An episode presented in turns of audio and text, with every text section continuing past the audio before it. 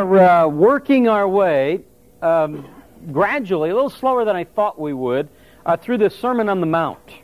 And so, uh, if you've got your Bibles, I invite you to open them to uh, the Gospel of Matthew in the fifth chapter. And um, uh, let me just say a couple of, of, things just by, by way of introduction. Uh, this is a pretty sobering lesson.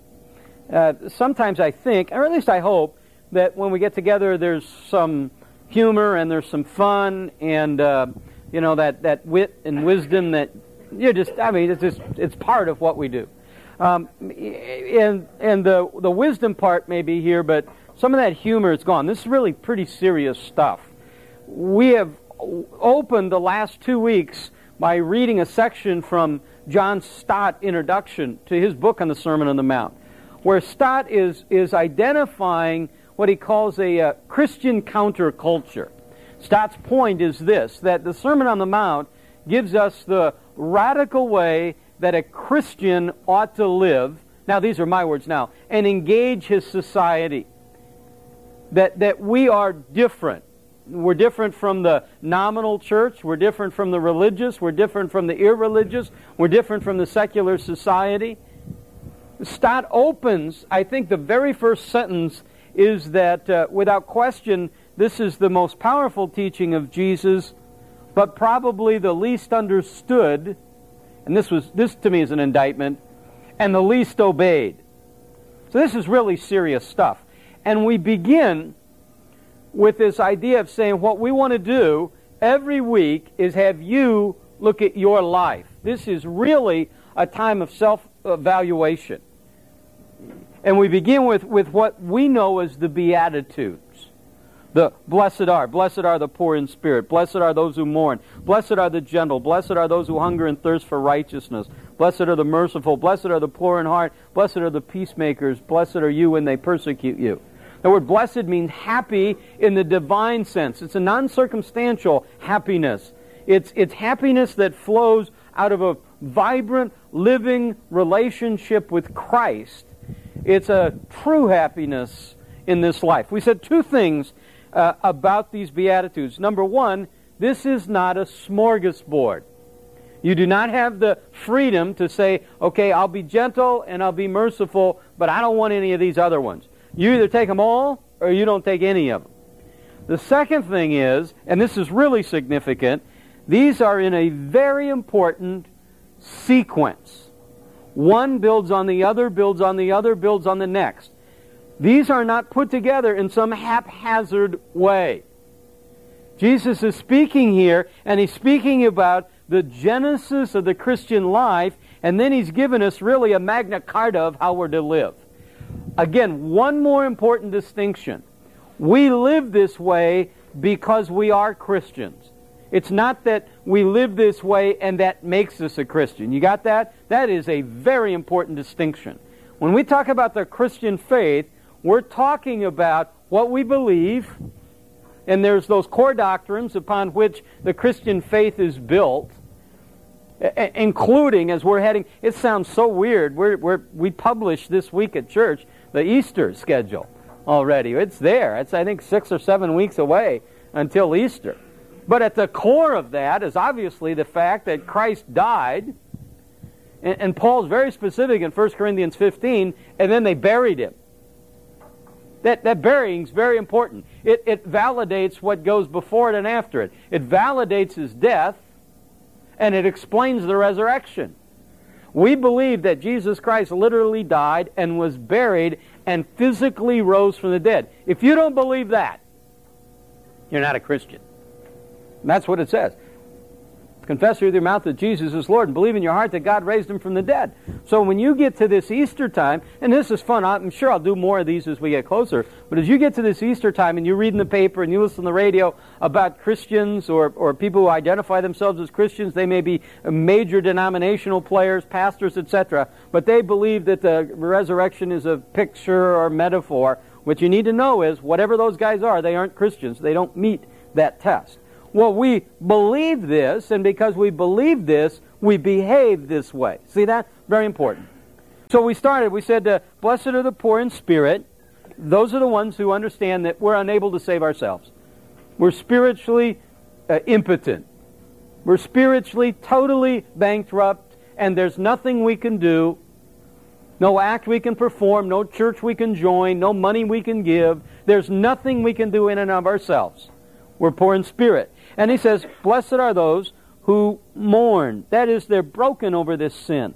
They see the effect of the sin in their life. There was a, uh, guy in my office, uh, oh, several weeks ago now, and he was involved in some sin, and he was just, just weeping, just, just heaving, weeping. And he said, I have, I've destroyed myself, I've destroyed my family. And he was crying so much that, uh, uh, very, very uncharacteristic for me, I went over to put my arms around him, just, just, just to just tap him and say, you'll be all right. And you could feel him. It was like when the girls were small and something bad would happen when they'd cry, and you could feel them settle. That's what he says. Blessed are those who mourn, for they'll be comforted. God is there to comfort them. And blessed are those who are gentle. We said that that uh, gentleness is strength under control. perfect picture of that is Jesus on the cross. If Jesus wanted to, he could have come down off of that cross. But he didn't, and he saved us as a result of it. Strength under control. We pick up in verse 6 today. And uh, I had anticipated going through uh, verse 6, 7, 8, 9, 10, 11, 12. We didn't make it yesterday. So we're doing verses 6, 7, 8, and 9 uh, this week. Verse 6 Blessed are those who hunger and thirst for righteousness, for they shall be satisfied. Blessed are the merciful, for they shall receive mercy. Blessed are the pure in heart, for they shall see God. Blessed are the peacemakers, for they shall be called sons of God. We begin in verse 6. Blessed are those who hunger and thirst for righteousness. Oh, blessed are those whose desire and, and, and, and who crave and who please God and His righteousness. That's what they're after. That's their deepest desire. 2 Corinthians chapter 5, verse, uh, verse 9. Therefore also we have as our ambition, whether at home or absent, to be pleasing to Him. To please God. Wherever we are, our deepest desire is to please Him. Uh, let me read you the verse after this. We're in 2 Corinthians chapter 5, verse 10. He says this, For we must all appear before the judgment seat of Christ, that each one may be compensated for his deeds in the body according to what he's done, whether good or bad. You understand that's written to Christians. It's Christians who will be judged. If uh, you are not a Christian, when you die, there is no judgment for you. There's only condemnation for you. When a non Christian dies, they go to hell, straight to hell. There's no judgment, they're condemned. But the Christian is judged. And Paul uses the term there, what's good or bad. That's how it's translated. What it really means is different than that. It's what's valuable or not valuable, what's useful or useless. In other words, your life, this is very important. Uh, listen closely if you would, please, because for some of you, this is new stuff. Your life will be judged by God, your life not from the time before you were Christian, or not your sins. Your sins have already been judged. I presume when you go and you pray, you don't say, God, forgive my sins. You don't pray like that. Your sins are already forgiven, right? He died for your sin. You're not going to suffer for your sin. Your sins are forgiven. What you pray when you pray is you pray, God, uh, I'm sorry for my sin. I know my sin breaks your heart. God, help me not sin. But what's judged are those things that we've done since our conversion, and somehow in God's value system, there is this reward, whatever that reward is. And that's the judgment that you'll receive at the end of your life. So, what Paul says is whether I'm here, there, wherever I might be, my desire is to please God and to please his, Him alone. So, all of a sudden, my life looks different. Matthew 6.33 says it this way Seek first His kingdom, and all these things will be added unto you. All of a sudden, your agenda is the same as God's agenda. There was a young man in my office uh, uh, Tuesday, I believe, and he's from Australia. And uh, he is convinced that God has called him to start a church work here in Phoenix. He's been to the States, he's been all over, and he's convinced that this is the place to be. He's 29 years old. And he was uh, just, he's just doing information gathering.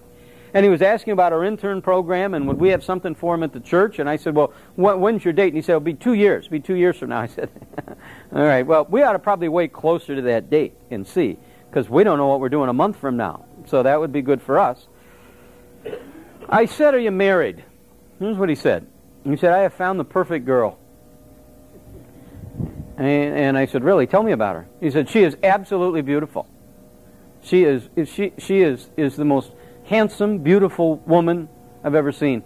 And she loves the Lord Jesus, and she's as beautiful on the inside as she is on the out. I said, but she doesn't like you? And he said, no, she loves me. And I said, so are you getting married? He said, I told her last month that I thought it was God's desire that we not marry. Then, in line with 1 Corinthians 7, that if I'm truly going to serve God, I think I need to be single. Well, we can debate that whole thing. I wanted to say, let me just really see how pretty she is. But in this whole process, sounds. But you know what? I tell you what. I first of all, I think that's a right interpretation of 1 Corinthians 7, and secondly, you what you've got is a, is a picture of a man who says, God's agenda is more important for my life than my agenda. There's some things I would like, and I'd like desperately, and this, this chick may be one of them, but more importantly than that, I want to please Him. That's what he's talking about here. This idea of hungering and thirsting for righteousness. It's a, it's a desire, if I can do this, it's a desire that grows as, as it's satisfied. In other words, the more I hunger and thirst for Him, and the more He just gives me a taste of what it means to be righteous and to be in communion with Him, the more I experience it, the more I want it. And the more I become sensitive to those things in my life. Especially, here you go. We're talking about righteousness. Righteousness just means right living. We're talking about righteousness. The more sensitive I become to right living. We have in our house an alarm. And um, and when they were putting it in, they said, We're going to put a couple mats through the house so that if somebody somehow got in, they'd be walking around in there, and, and if somehow they got by the outer system, this would, this would trigger them in the inner system. And so I said, Well, that's great. So they said, How sensitive do you want these things to be? And I said, Well, I don't know. And I said, What can you do? And they said, Well, here's the mat over there. Walk over there. And so I kind of walked over and kind of gently, and nothing happened. And he said, Walk a little more firmly. So I put my feet down, and, and I said, Well, you know, I mean, I don't want to have to have the thief go through the house like this before we catch him, you know. And he said, well, let me show you what else we can do. And he took some, I don't remember what it was. It was something, it wasn't much pressure, and he threw it down there, and it was nothing like a walk. It was something, and he threw it down, and it just landed. It was heavier than a coin. I don't remember what it was. Heavier than a coin, and that thing just went crazy. He said, We can take this mat, and we can make it as sensitive to pressure as you want it to be. And I said, Well, put it somewhere in the middle. But thank you, sir, because you just gave me a great illustration of how the Holy Spirit begins to work in a person's life. When I first come to Christ and I'm first uh, uh, uh, converted, all of a sudden it takes some pretty big sins stomping around in there before that alarm goes off. But the more I walk with Him, the more I become closer and closer to Him, the more I see righteousness, His righteousness, the more sensitive I am. J. Vernon McGee J. Vernon McGee's dead. I always add that because he's on the radio and people are still going to Pasadena to meet him. Uh, J. Vernon McGee is dead. J. Vernon McGee tells a magnificent story of being in his office one day, Monday. Phone rings and there's this 80 year old lady from the church, and she said, "I need to come in and see you right away. I have, I have sinned greatly." And McGee said, Well, come on over. And then he confessed. He said, I'm kind of excited in a sense. I can't imagine what this woman could have possibly done. She's the most godly woman I know, and she's 80. I, just can't imagine. And so she came in, and he said, She was just distraught. And, and he said, Are you okay? And she said, I didn't sleep all night.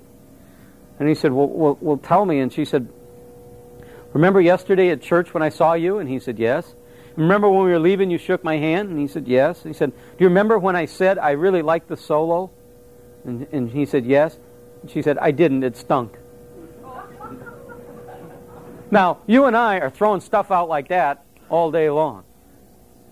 But in her mind, as she, I can just play this out. That's the end of the story. But I can play it out. That's all the information J. Vernon McGee gave us. But I can play it out. That lady at home, and all of a sudden she starts to think about that, and all of a sudden she sees that she's lied to her shepherd, and she can't sleep at night, and so driven by it that the next day she says, I've got to confess that to you. And you may want to just dismiss that. Let me tell you what that is. That is a person who's hungering and thirsting for righteousness. That's not a silly illustration. That's an illustration of a heart that's truly broken over sin. The idea here is that you and I, in this process, hunger and thirst. Here's the progression so far. Let me just give it to you. I'm poor in spirit. Uh, that means I, am dying to myself. I mourn over my sin. I'm face to face with my sinfulness. I'm meek. I begin to surrender to God's power. And now we put aside what we have to pursue and long for what God has for us. John MacArthur uses this illustration of hungering and thirsting for righteousness. And he's talking about real thirst here. Susan, the other night, I came in and she had, and I think it's squash. It's kind of orange, and and and I said, "What are you? What are you? I hope this is for somebody who's sick that you're taking to them or something." She said, no, no, this is dinner. And I said, what, what are you making? And she said, I was watching Emeril today. Now, a lot of food has gone into the trash can because of Emeril in our house. But she said, I was watching Emeril today, and he made this soup, and I'm going to make this soup tonight. And I said, Well, what is it? She said, It's squash and sausage. And I said, That's it? And she said, Well, there's some little bit of garlic and some something else. I don't know. And I and I said, and she said, I went on the internet. I got the I got the recipe. I said, Sue, that does not sound very good. It was, aside from chili, the best soup I've ever had in my life. It was absolutely incredible. But about an hour or two later, I said, I'm dying. This is exactly what I said. I'm dying of thirst. There's probably some salt in there. I'm dying of thirst. Well, I knew at the time I was preparing for this, and I thought, that's probably a bit of an overstatement. I'm thirsty, is the point I was making. Here's MacArthur writing During the liberation of Palestine in World War I, a combined forces of British, Australian, and New Zealand soldiers were closely pursuing the Turks as they retreated from the desert. As the Allied troops moved northward past Beersheba, they began to outdistance their water carrying camel train. When the water ran out, their mouths got dry, their heads ached, they became dizzy and faint. Eyes became bloodshot, lips swelled and turned purple, mirages became common. They knew that if they did not make it to the wells at Sherah by nightfall, thousands of them would die, as hundreds already had done. Literally fighting for their lives, they managed to drive the Turks from Sherah. As the water was distributed from the great stone cisterns, the more able bodied were required to stand at attention and wait for the wounded and those who would take guard duty to drink first. It was four hours before the last man had his drink. During that time, the men stood no more than 20 feet from thousands of gallons of water, to drink of which had been their consuming passion for many agonizing days. It is said that one of the officers who was present reported, quote, I believe that we have all learned our first real Bible lesson on the march from Beersheba to Sarah Wills, Sarah Wells. If such were our thirst for God, for righteousness, for His will in our lives, a consuming, all embracing, preoccupying desire, how rich in the fruit of the Spirit would we be? That's what Jesus is talking about. Blessed are the poor in spirit. Blessed are the poor in spirit, for they shall be satisfied. Psalm 107, verse 9. For he has satisfied the thirsty soul and the hungry soul, and he has filled that with what is good. The Lord is my shepherd, I shall not want. Blessed are those who hunger and thirst for righteousness. Verse 7 Blessed are those who are merciful, and then the promise, they will receive mercy. This is a turning point, really, in the Beatitudes. To this point, it's been all inward, poor in spirit, mourning. Now it turns outward. Now we're talking about mercy. In its simplest definition, when we talk about mercy, we're talking about love and action. And we're talking about the idea of identifying with the helpless and the miserable in their misery and coming to provide comfort to them.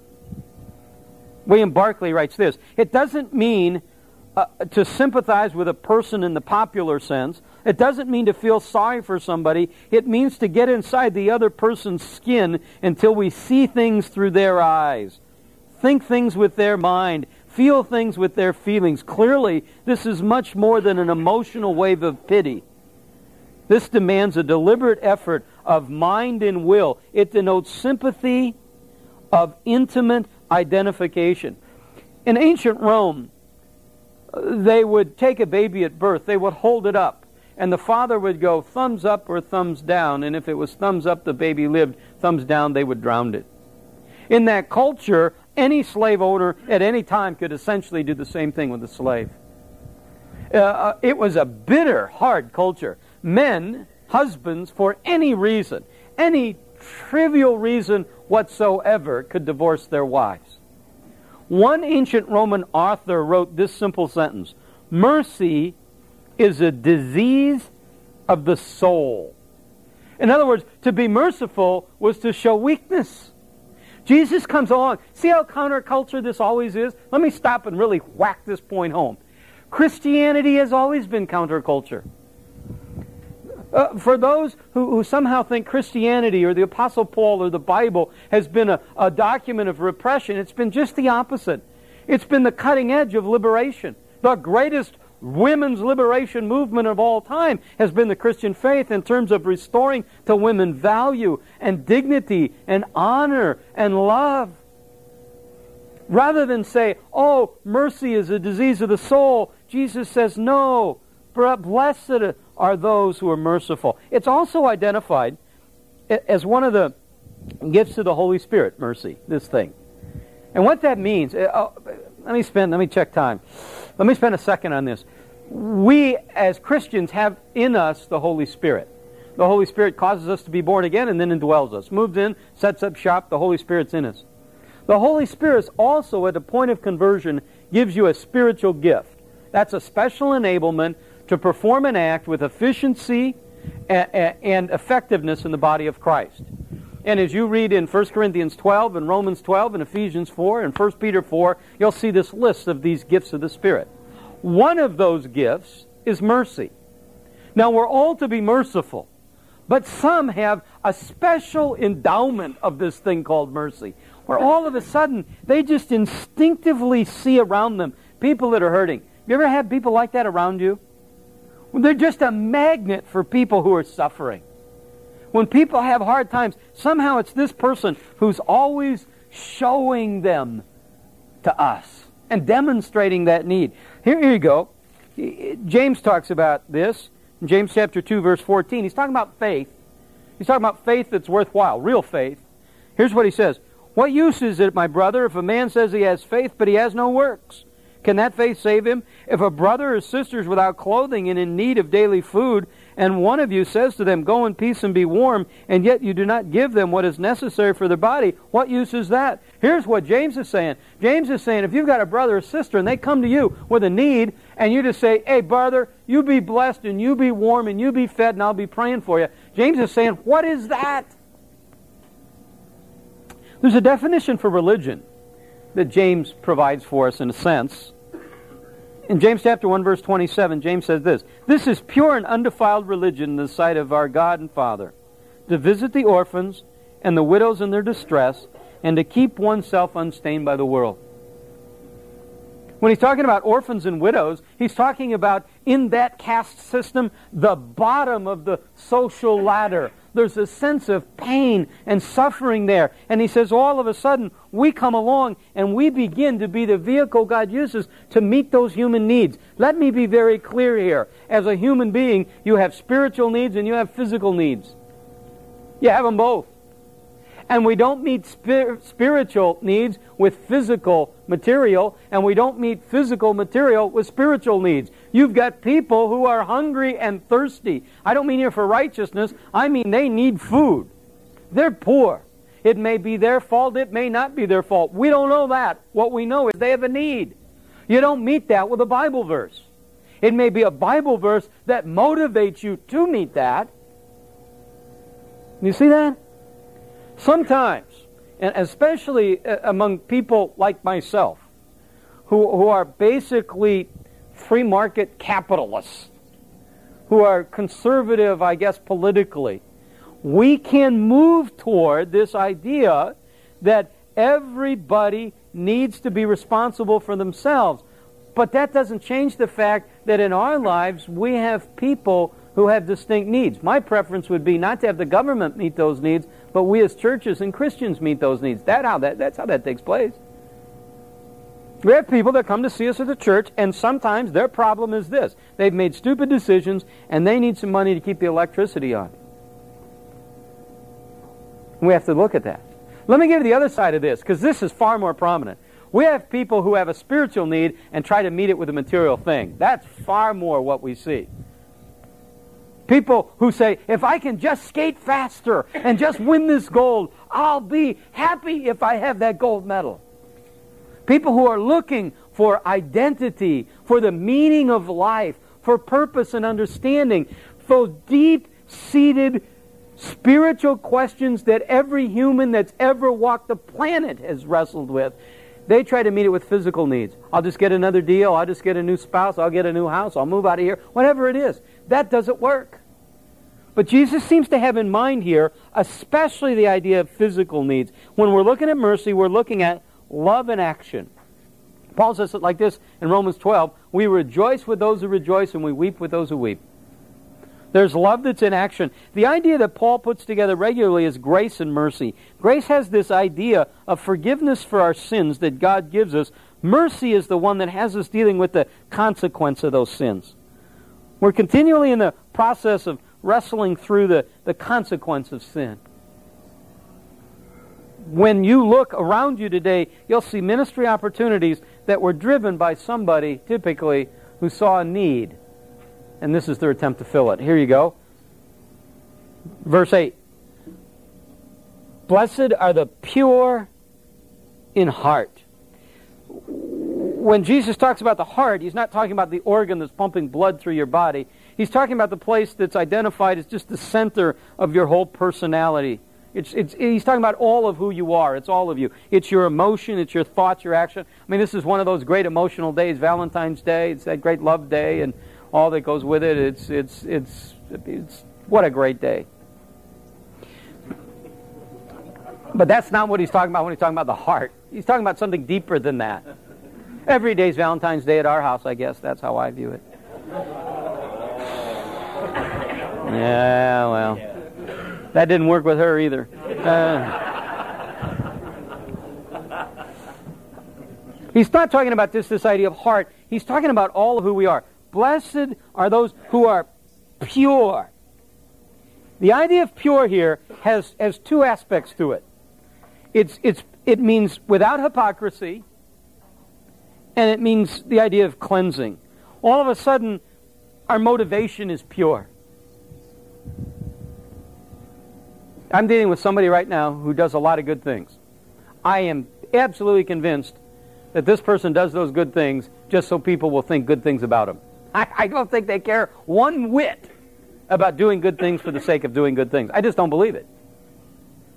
Now, I can't look into a person's heart. All I can do is raise that up and say, This is what I see. You have to be the judge. I'm not going to judge it, but I, I, I, think you need to look at that.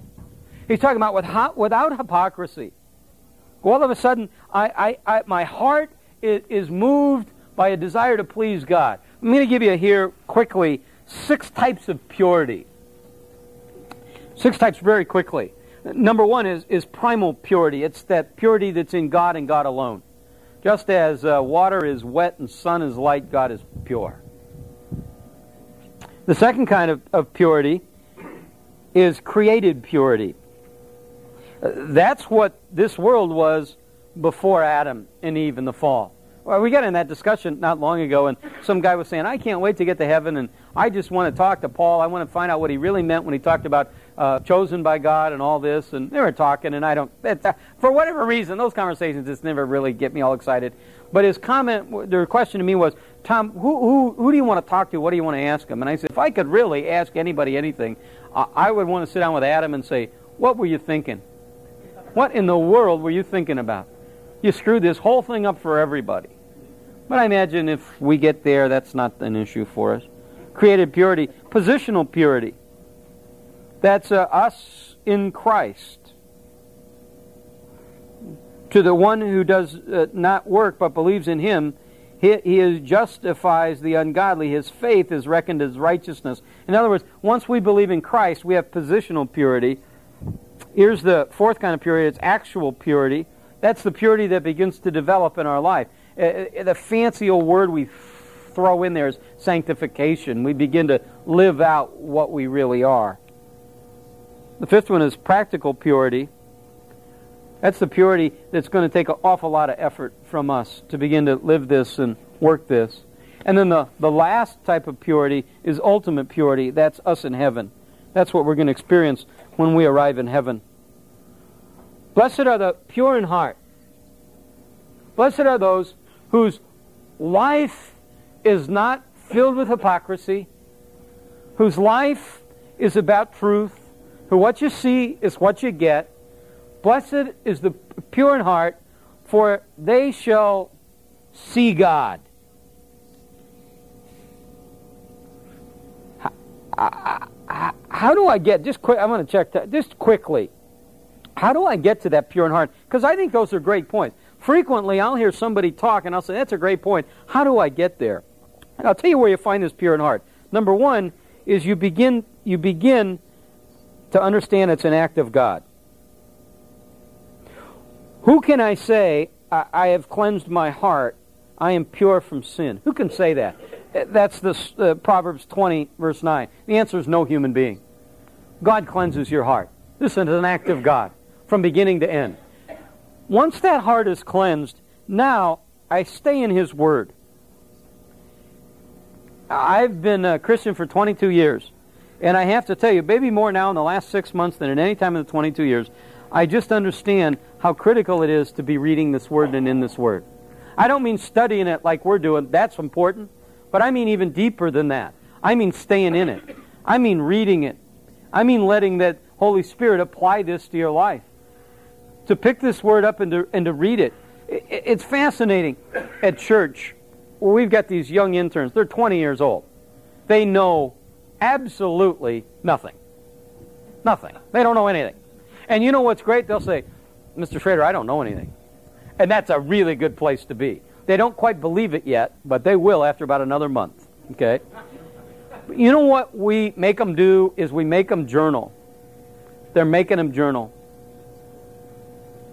And so you know what is amazing? I can be in a staff meeting and say, all right, what are you learning from God's Word? And these kids' hands will go up and they'll say, This morning when I was reading, here's what I wrote. Yesterday when I was reading, it made me think. See, that's how you're going to get that pure of heart. It's undivided.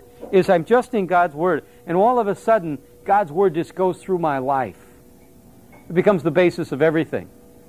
I was talking to somebody just this morning, and he was saying to me, I know it's a habit, and I know sometimes I'm more purely motivated than others, but I start every day in God's Word. And what a great way to start. And hey, isn't that true? Sometimes you read it and you just kind of read it and you brush your teeth, and, and, and the reading of the Scripture and the breath in the teeth aren't much different. I mean, you were just going through emotion. But the majority of time, something happens, especially when I begin by, by saying, okay, God, just stop for a second, quiet me down, and your Spirit teach me. That's how you get pure in heart. You understand this is an act of God. You let God begin to work to you through your word. You're controlled by His Spirit. In other words, you do what's right. And then you pray. Continually pray. Psalm 51:10, create in me a clean heart, O God. That's the cry of your heart. And all of a sudden that heart is pured, purified.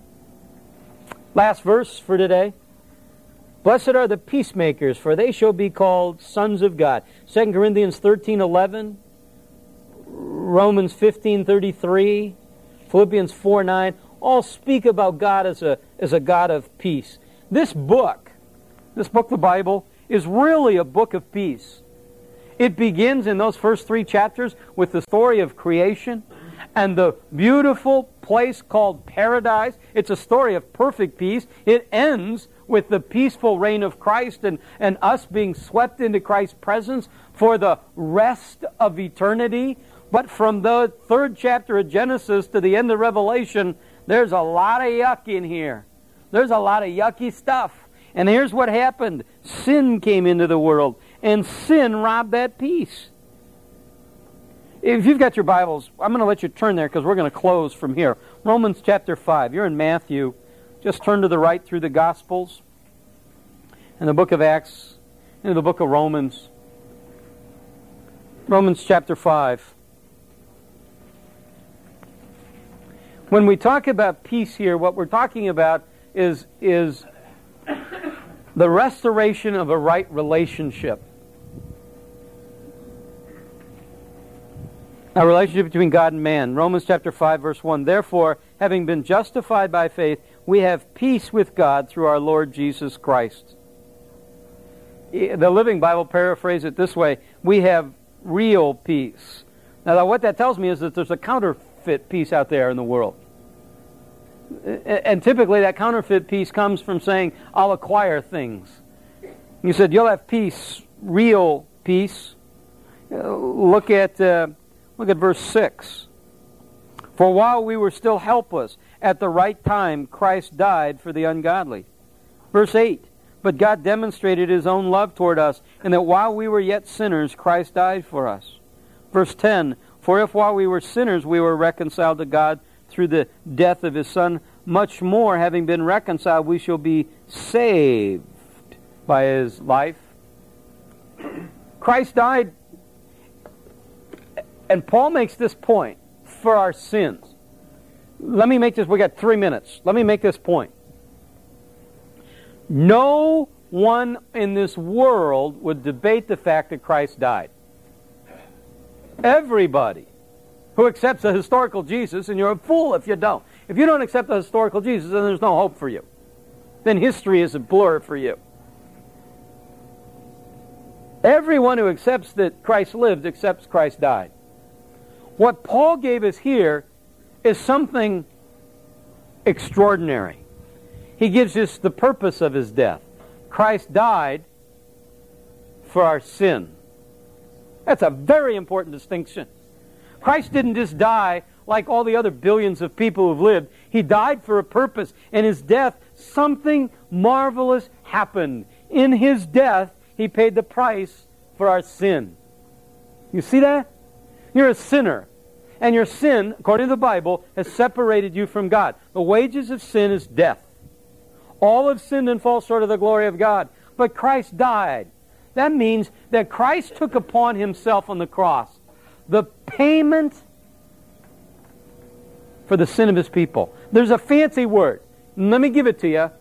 It, it, it, and it's a word that even the scholars are beginning to move away from, and it's very bad to move away from this word. The word is propitiation. Okay? You need that word. Propitiation. I, at the core of that is the idea of satisfying the wrath of God. God is angry. Our sin has caused God anger, and God must judge that sin. And what happens with Christ on the cross, when Christ dies on the cross, he satisfies the wrath of God. There it is, propitiation. If Christ's death did not satisfy that wrath of God, then you're going to hell bigger than Dallas. There is no other way around it. Christ died for our sin, and now we have peace. We have peace with God, and now we can live at peace with one another. In fact, that's exactly what Paul says in Romans 12. As far as it depends on you, live at peace with one another. How? Perfect example in my life is my wife Susan. I watch Susan live at peace with people all around her.